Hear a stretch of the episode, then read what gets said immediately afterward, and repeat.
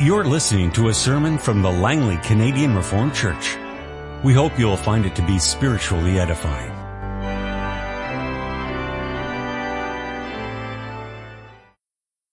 We now take our Bibles and read together three passages from the Word of our God. The first is Second Chronicles chapter seven. The second is Ecclesiastes chapter three. And then we turn to First Peter chapter three. We turn first to Second Chronicles chapter seven. In chapter six, Solomon, at the dedication of the temple in Jerusalem, has confessed the sins of the people of Israel. And it's a confession that we make also. And thereafter, Solomon acts according to what the Holy Spirit's recorded for us in Second Chronicles chapter seven.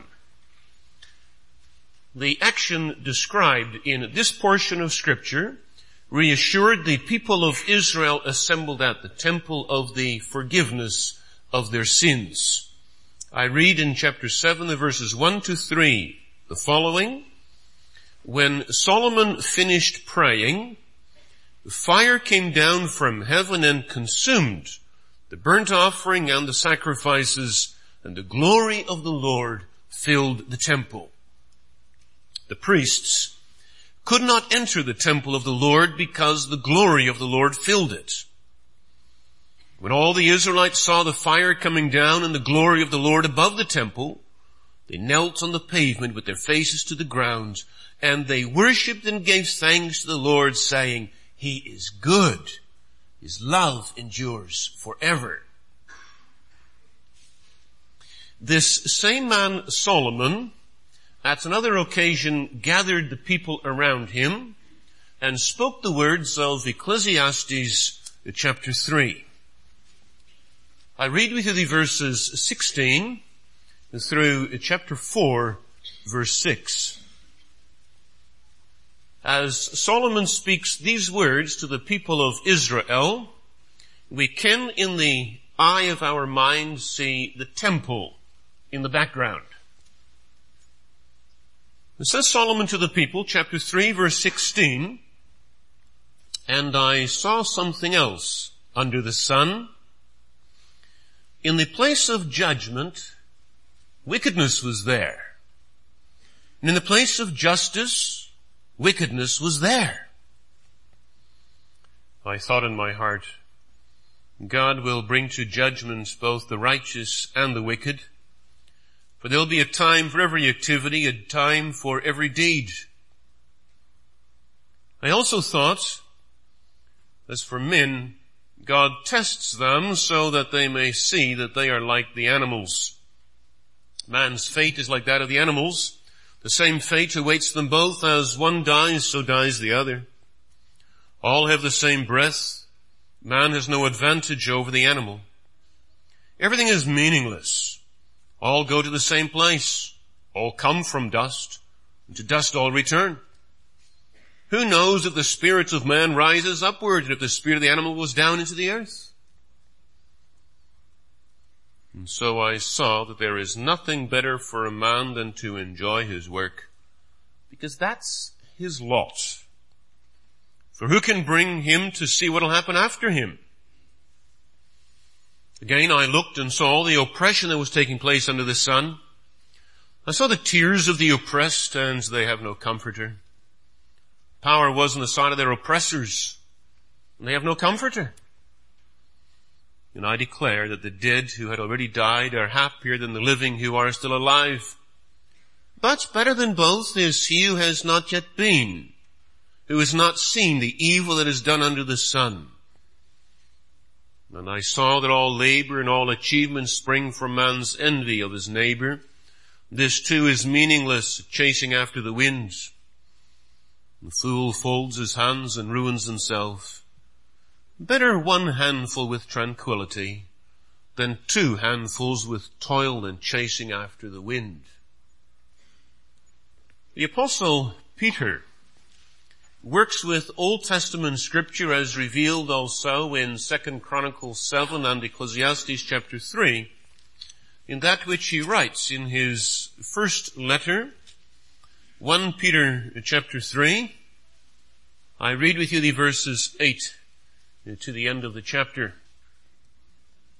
And finally, all of you, live in harmony with one another, be sympathetic, love as brothers, be compassionate and humble. Do not repay evil with evil or insult with insults, but with blessing, because to this you were called, so that you may inherit a blessing. For whoever would love life and see good days must keep his tongue from evil and his lips from, speak, from deceitful speech. He must turn from evil and do good. He must seek peace and pursue it. For the eyes of the Lord are on the righteous and his ears are attentive to their prayer, but the face of the Lord is against those who do evil. Who's going to harm you if you are eager to do good? But even if you should suffer for what is right, you are blessed. Do not fear what they fear. Do not be frightened.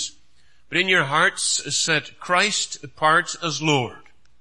Always be prepared to give an answer to everyone who asks you to give the reason for the hope that you have.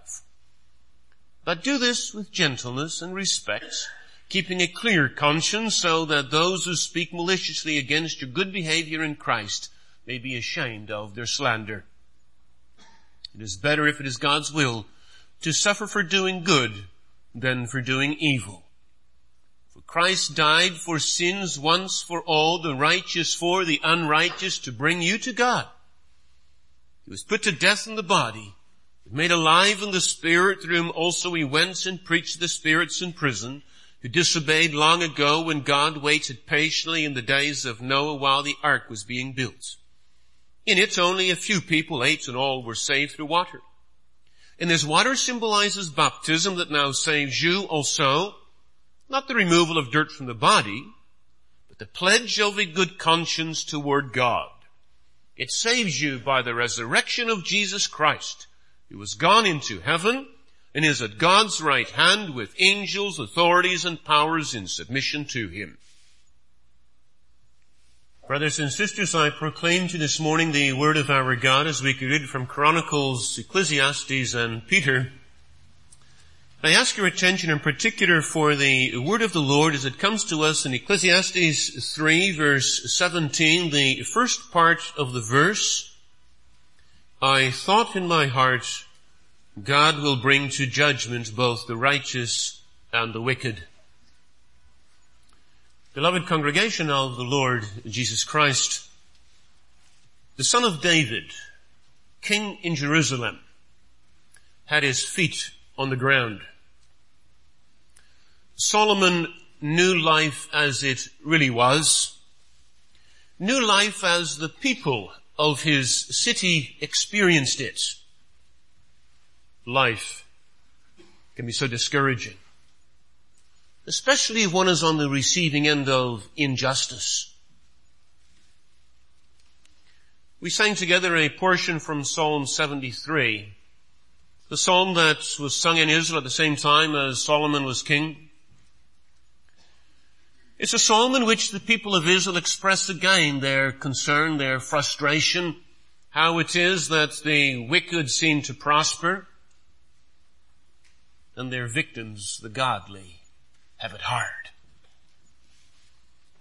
That's the item, congregation, that Solomon discusses with his people and then shows the people the way forward. His answer is the words of our text. God will bring to judgment both the righteous and the wicked. And so this morning I proclaim to you the word of our God. I use this theme, God will bring to judgments both the righteous and the wicked. And in developing that theme, I ask your attention for three points. First is the reality as the eye sees it. In second place, the reality as faith believes it. And finally, the reality as Christ achieved it. The words of our text congregation seem so simple, so straightforward, easy to say. God will bring to judgment both the righteous and the wicked.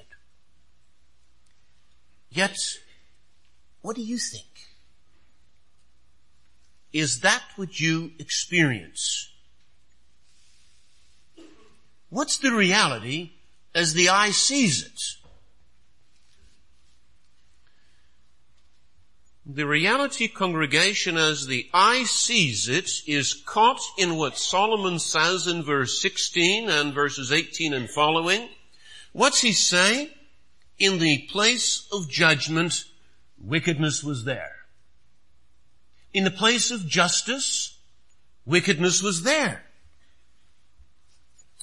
Back in Deuteronomy chapter sixteen, the Lord God had given instruction that Israel should appoint judges, elders, people who had to execute justice in the land and do so in a certain way. And I read, Deuteronomy chapter sixteen verse eighteen says, God, appoint judges and officials for each of your tribes in every town the Lord your God is giving you, and they shall judge the people fairly. Do not pervert justice or show partiality. Do not accept a bribe, for a bribe blinds the eyes of the wise and twists the words of the righteous. Follow justice and justice alone, that you may live and possess the lands the Lord your God is giving you. That's the instruction of God to Israel. And congregation, we would expect that the people of God would execute that kind of justice. Surely if there's any place in the world where you can find justice, it needs to be amongst God's people. And then we read in First Samuel chapter eight of how Samuel grew old and appointed his sons as judges in Israel. And then the Holy Spirit adds, but his sons did not walk in his ways. They turned aside after dishonest gain and accepted bribes and perverted justice. Injustice amongst the people of God. Solomon was once a young man.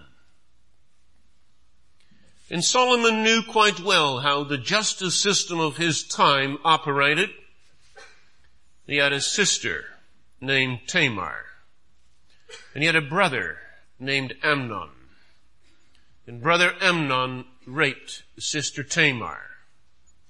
Did Solomon see justice done to his sister? Father David was the king, the chief administrator of justice in Israel. And this chief administrator of justice did not execute justice. Amnon, though guilty of rape, was allowed to live. And then it's true that after some time, brother Absalom administered justice, we'd say, and killed Amnon. But he had no permission from God to do so. He took justice in his own hands, and so was himself guilty of murder. And what happened? The chief administrator of justice did not execute justice there either. You see, Solomon saw it himself, congregation. In the place of judgment, wickedness was there. In the place of justice, wickedness was there. And was it better now that Solomon was king? I was a wise administrator of justice. Think of the episode of the two ladies, the one with a living child, the other with a dead child. But that was Solomon. Yet throughout his land were so many other judges. And did they administer justice just the way it should be? Especially amongst the people of God? Make no mistake, congregation. Those judges throughout the land were themselves sinful people. And as I indicated earlier, the Song of Asaph, Psalm seventy-three, was sung in Solomon's time. Asaph lived in David's day. Solomon built this temple. And in the temple, these sons of Asaph had to sing. And they did. And they sang also the words of Psalm seventy-three, how it was that there is injustice in the lands, how it is that the wicked prosper. They have no struggles. Their bodies are healthy and strong. Whatever they want, it's what they get. They say, how can God know? The Most High doesn't know what we're doing. That's what the wicked are like, always carefree, and they increase in wealth. Justice in the lands. And so Solomon gathers the people together. And he brings up this reality they themselves experience. How do you handle this injustice? What do you do about it? Solomon gives his answer. It's verse seventeen. He says, God will bring to judgment both the righteous and the wicked. After all, chapter three, verse one, there's a time for everything, a season for every activity under sun, a time for justice also. So people, be patient. But this isn't what the eye sees.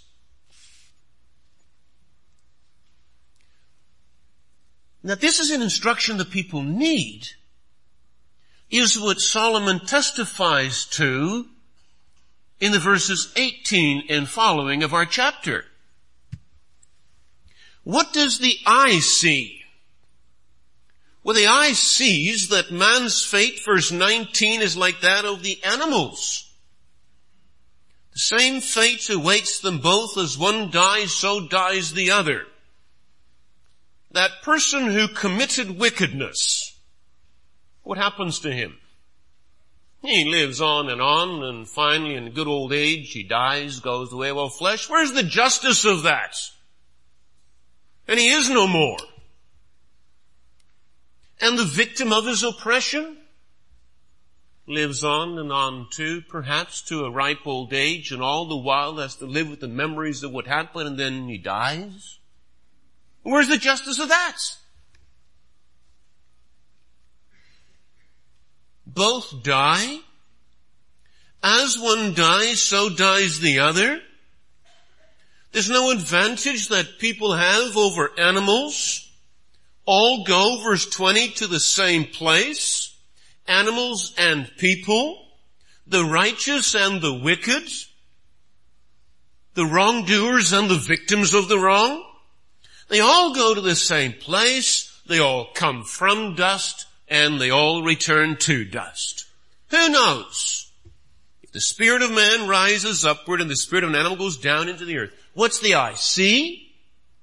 The eye sees that people live and people die, and there is no justice.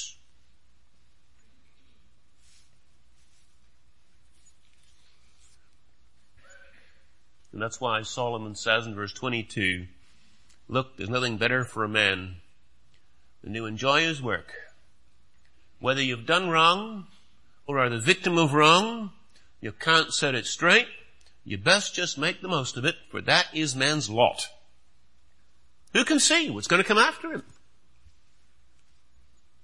And Solomon carries on, and he catches once more what's in the mind of the people of Jerusalem gathered around him to hear him talk. He says in chapter four, verse one, again, I looked and I saw all the oppression that's taking place under the sun.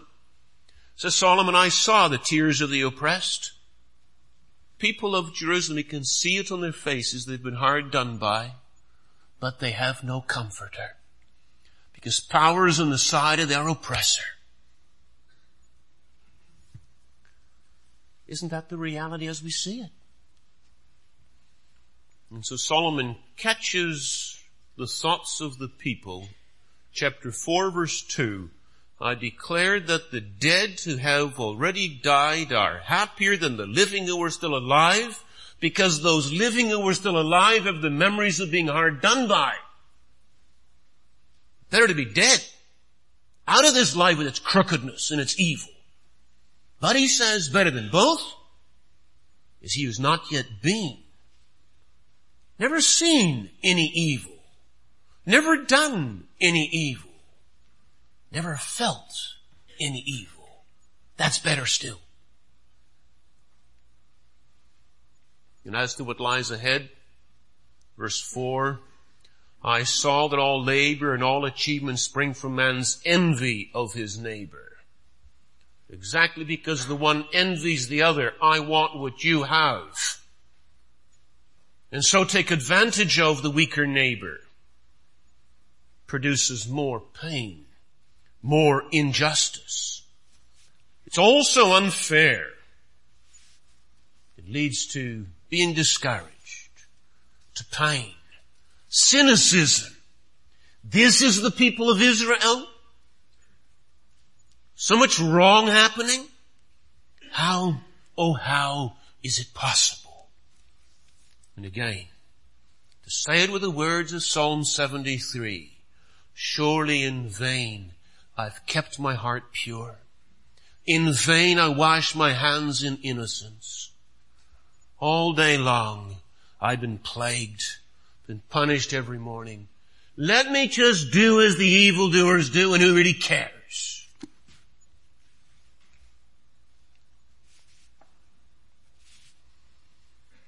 That was the sentiment in the streets of Solomon's day. And it's a sentiment very much alive today still. How is it possible that God lets evil happen? That God lets evil happen to me. It's the reality. It's the eye sees it. It brings us to our second point. What then is the reality as faith believes it? What Solomon say to the people? Our text, verse seventeen. God will bring to judgment both the righteous and the wicked. And notice, congregation, Solomon does not say when God's going to do it. And Solomon doesn't say how God's going to do it. Because Solomon understands now that, that's God's business. It's enough, he says, to the people for you to know the fact that God's going to do it. Never mind the when. Never mind the how. Believe the fact. God will bring to judgment both the righteous and the wicked. How does Solomon know that? Where does he get this from?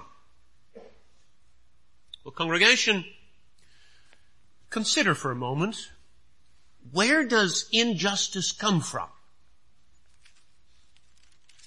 Was there any injustice in paradise? We understand the answer is no. There was in paradise no injustice at all. Injustice, wickedness comes as a result of the fall into sin. In fact, that's what God declared after the fall into sin. He spoke to Adam and to Eve. And he spoke in terms of cursed is the ground because of you. He spoke in terms of painful toil. He spoke in terms of tears and sweats until you return to dust. And it's also what Adam and Eve themselves experienced. Genesis chapter four, they have two sons. The one takes the other into the fields and strikes him and kills him. And what happens next? Why the victim of the wrong is laying there on the ground and he's dead. And the perpetrator of the wrong is over there walking and he's quite healthy. He lives. And he keeps on living. But God had said to Adam and Eve that the seed of the woman would crush the head of the seed of the serpents. And a little something of that is what God expressed to Cain when the Lord God voiced his curse over Cain. And said God to Cain, You are under a curse and driven from the ground which opened its mouth to receive your brother's blood from your hand. While you work the ground, it will no longer yield its crop for you. You'll be a restless wanderer on the earth. And then I read, so Cain went out from the Lord's presence. Cain left. And that's to say that the Lord God sent Cain away. Away from God, away from the source of life, away from the source of blessing, in order to receive, receive simply God's curse, God's heavy hand. And their congregation is something of the justice of God on the evildoer.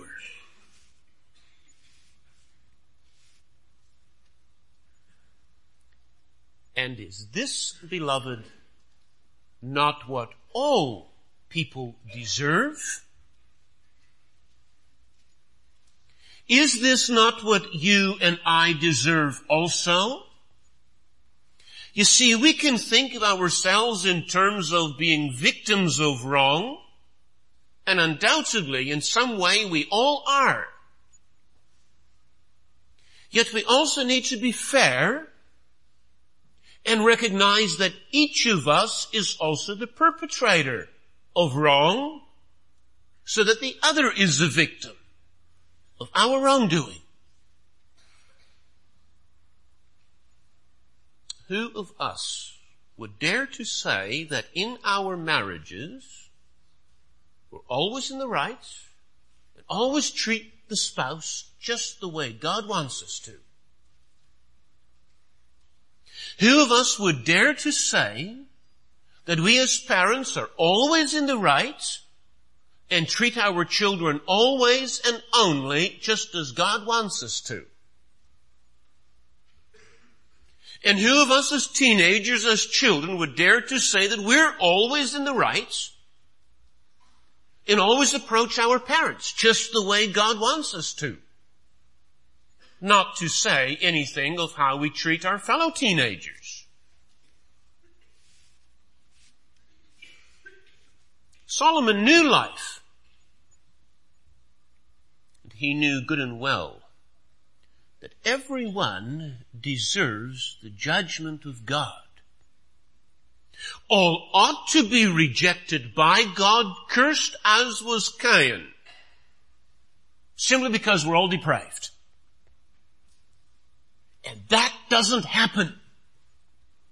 And why does it not happen? Because Solomon, under the leadership of the Holy Spirit, had built that temple in Jerusalem. And in that temple, the sacrifices continued to smoke. And what were the sacrifices all about? Sinners coming to the temple with a lamb. I'm a sinner and ought to die, but the lamb dies in my place, and the result is that I get to live. There's the gospel of substitution, the gospel of Jesus Christ, and that's why I don't perish.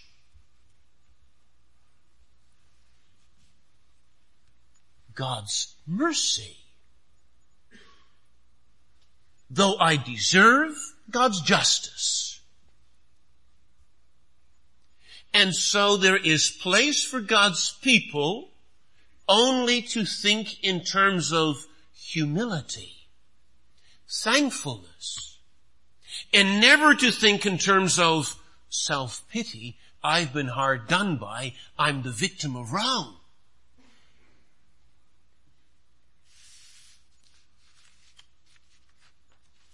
And what about the wrongdoer? Does he get away with it then? Well, no. That's Solomon's insistence in our text. God will bring to judgment both the righteous and the wicked. God will do it. He'll not get away with it because there's a time for everything.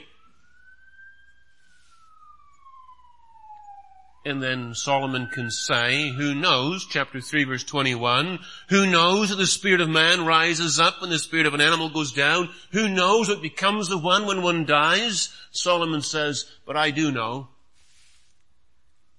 Chapter twelve verse seven, Solomon's emphatic, those who die do not simply perish, but they appear before God. It's also the sentiment of Psalm seventy-three. Those who die in the Lord appear before God to live with God forever. And those who do not die in faith, they also appear before God and then receive judgment. You see, God is a God of justice. But everything in its time. That's what faith believes. And that brings us to our last point, the reality as Christ achieved it. What did Christ do? Why, he's the Lamb. Fulfills the sacrifices of the temple of Solomon's day. Christ went to the cross in place of so many sinners who should go to the cross on account of their own sins. He went to the cross, in the words of Peter, the righteous for the unrighteous. Who's the unrighteous? Well, if Christ goes to the cross, the righteous for the unrighteous, then the word unrighteous in First Peter three does not describe the totality of mankind, because Christ didn't die for everybody. But the word unrighteous in First Peter three describes those who believe. Yes, they're unrighteous of themselves because they've done wrong to their neighbor. They've oppressed their neighbor. But Christ has died for them. And so these people for whom Christ has died have, have life. They have it abundantly. And they shall not experience the heavy hand of God, despite the wrongs they've done. And that's equally true for the victims of injustice. Victims are themselves also perpetrators of injustice in another occasion. But all who believe in Jesus Christ, He dies for them, and they have life. And so, congregation, there's a man as the Apostle Paul. And what's he say? I was once a blasphemer. I was once a persecutor. I was a violent man. But he says, I was showing mercy. Why? Because of God's grace, Christ died for me. And so here's a sinner that can rejoice in deliverance from God's anger. Here's a sinner that can look forward with Peter and the rest of the saints to the day of Christ's return and glory, when there shall be no more tears of frustration because of the injustice that one has received. Can look forward because the day is coming when one can delight in perfection, in the redemption there is in Christ. Redemption, though it's so undeserved. And that gives peace today already. So I've been hard done by. Yes. But Christ has died for my sins. And so one day He will come to set everything straight. And then there shall be no more tears, no more grief, no more pain, because I've been hard done by.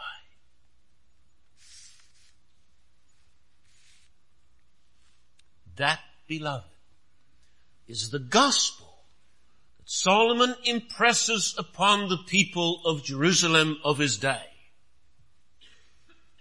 And it's a gospel, we understand, that left no room for cynicism, no room for being discouraged, no room for self-pity, no room for feeling I've been hard done by.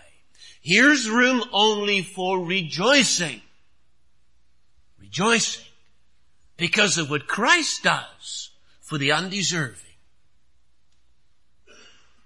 But that means in turn that I don't have to busy my mind with how do I get even with the guy who hurt me. It's all God's departments. And that is why Peter can say what he says in First Peter three, finally, all of you, he says, live in harmony with one another. And do you really think that the people to whom Peter is writing were free of being victims of injustice? Come now. Nevertheless, he says, live in harmony with one another. Be sympathetic. Love as brothers. Be compassionate and humble. Do not repay evil with evil or insult with insult, but with blessing, for to this you've been called. Why? Christ has died, the righteous for the unrighteous. And where is this Christ now? Says the apostle, he's ascended into heaven. He's now at God's right hand, with angels, authorities, and powers in submission to him. This Christ is now judge of all. And he will execute justice just perfectly. There shall be righteousness in the land because he is on the throne.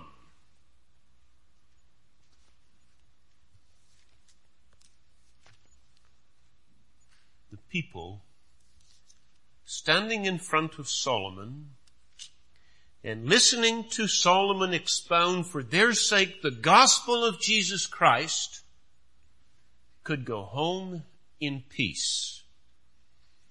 In the words of Ecclesiastes four, verse six, better one handful with tranquility than two handfuls with toil and chasing after the wind. Why shall I run after more? I need more? Two handfuls? Says Solomon, one handful will do. Because Christ is the chief administrator of justice. Then one handful will do. For now, it gives peace, tranquility in your hearts. And when the chief administrator of justice comes back on the clouds of heaven, then he will give you two handfuls, four handfuls. Well done, good and faithful servants.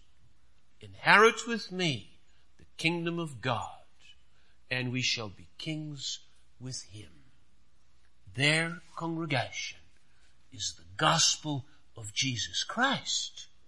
It gives peace in one's heart. Amen. This has been a sermon from the Langley Canadian Reformed Church. For more information, please visit us on the web at w w w dot langley can r c dot org.